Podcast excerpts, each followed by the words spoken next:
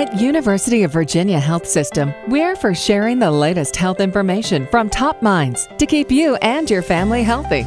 With UVA Health System Radio, here's Melanie Cole. While memory loss is the best known symptom of dementia, it's not the only symptom, and memory loss alone does not mean that you have dementia. My guest is Dr. Carol Manning. She's a board certified clinical neuropsychologist who directs UVA's Memory and Aging Care Clinic and specializes in caring for patients with memory disorders such as dementia. Welcome to the show, Dr. Manning. So, what is dementia?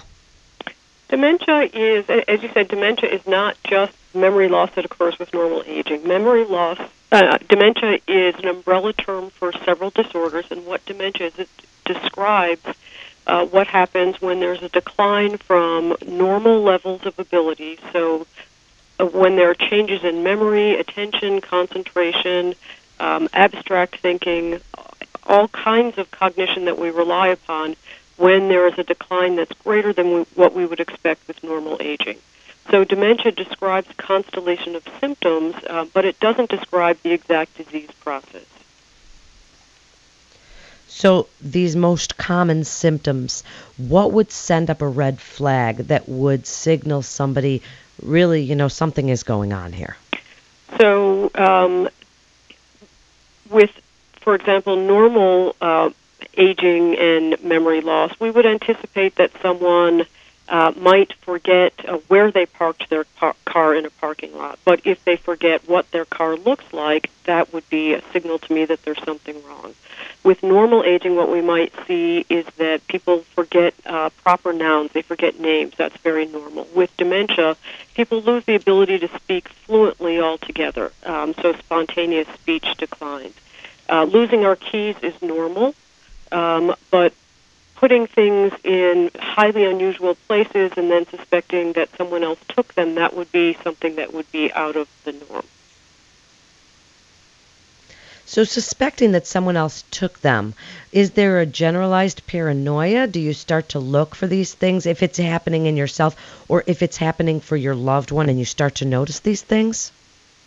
So, um, that often occurs uh, later on in dementia, and um, the the paranoia is because people may not be aware of uh, the the fact that they put them there, and there's something called confabulation where people um, make up things to fit with other things that they can't put together. So, for example, they don't have a memory that they put their keys somewhere unusual, and so they assume that someone took them.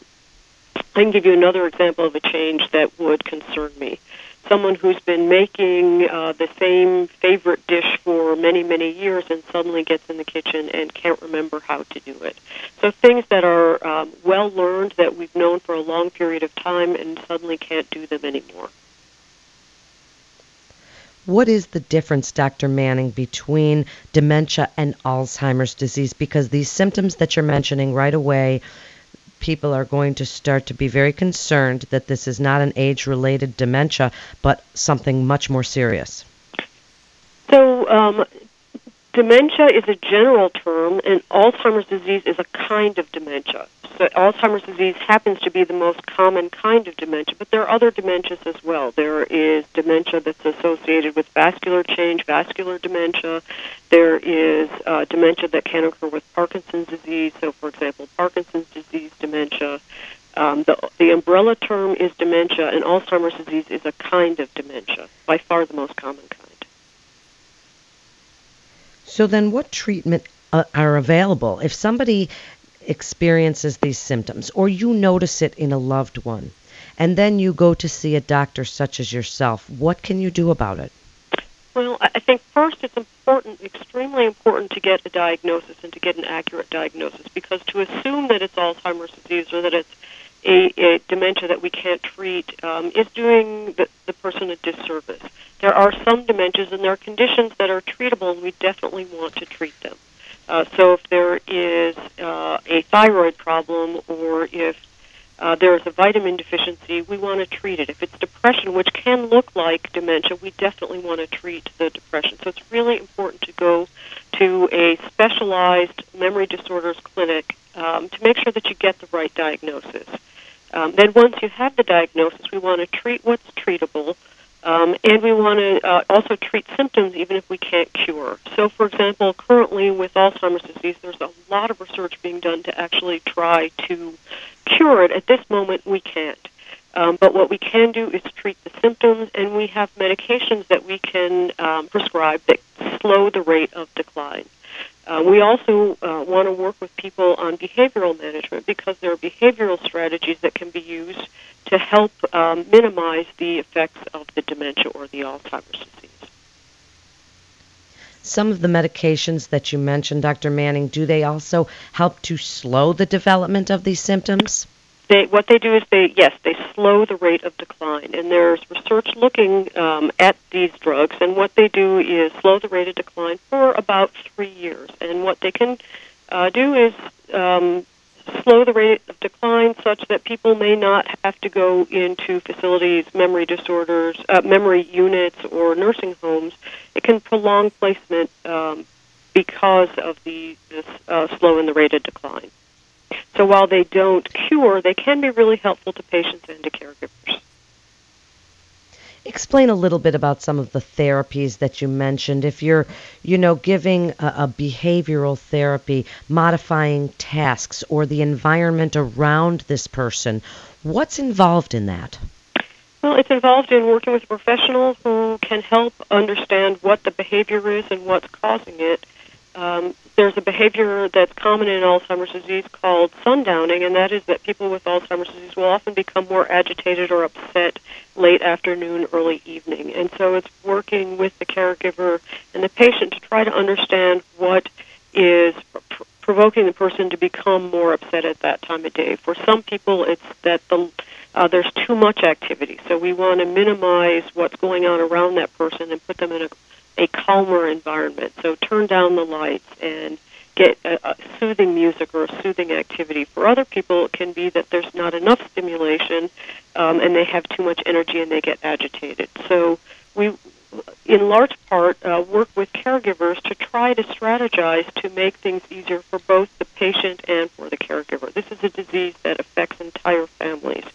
Um, and because Alzheimer's disease uh, is a progressive condition, it's always changing. So it re- requires ongoing care and treatment and working with patients and families to cope with the changes as they occur. Dr. Manning, why should patients come to UVA for treatment of dementia? I think they should come because we have a multidisciplinary clinic with people who are board certified and trained in um, behavioral neurology, in uh, neuropsychology. We have an entire multidisciplinary team that involves social work, neuropsychology, neurology, uh, geriatric uh, psychiatry. We have a nurse practitioner. We also have um, clinical trials, which enables us to give our patients um, medications that aren't uh, available elsewhere that are really promising in terms of treating the disease we have a whole uh, family approach, not just for the patient, but we look at the patient and the needs of the entire family and try to help them not just with the diagnosis, but with ongoing care as the disease progresses. Dr. Manning, please, in the last minute, give us your very best advice for people who are starting to experience some of those symptoms of dementia or for if you see it in your loved ones. Give us your best advice for things at home. So my best advice is go ahead and get go to a memory disorders clinic and get a diagnosis so that you can make plans and understand what's going on. Sometimes it's not dementia and you want to know that, and sometimes unfortunately it is, and you want to be prepared. Uh, people often try to avoid it and deny it and say, "I don't want, um, I don't want this person to know that they have dementia." Our experience is that people know that there's something wrong, and it's actually a relief to get a good diagnosis and to get good care and to be able to plan for the future so important and such great information. You're listening to UVA Health Systems Radio. And for more information, you can go to uvahealth.com. That's uvahealth.com. This is Melanie Cole. Thanks so much for listening and have a great day.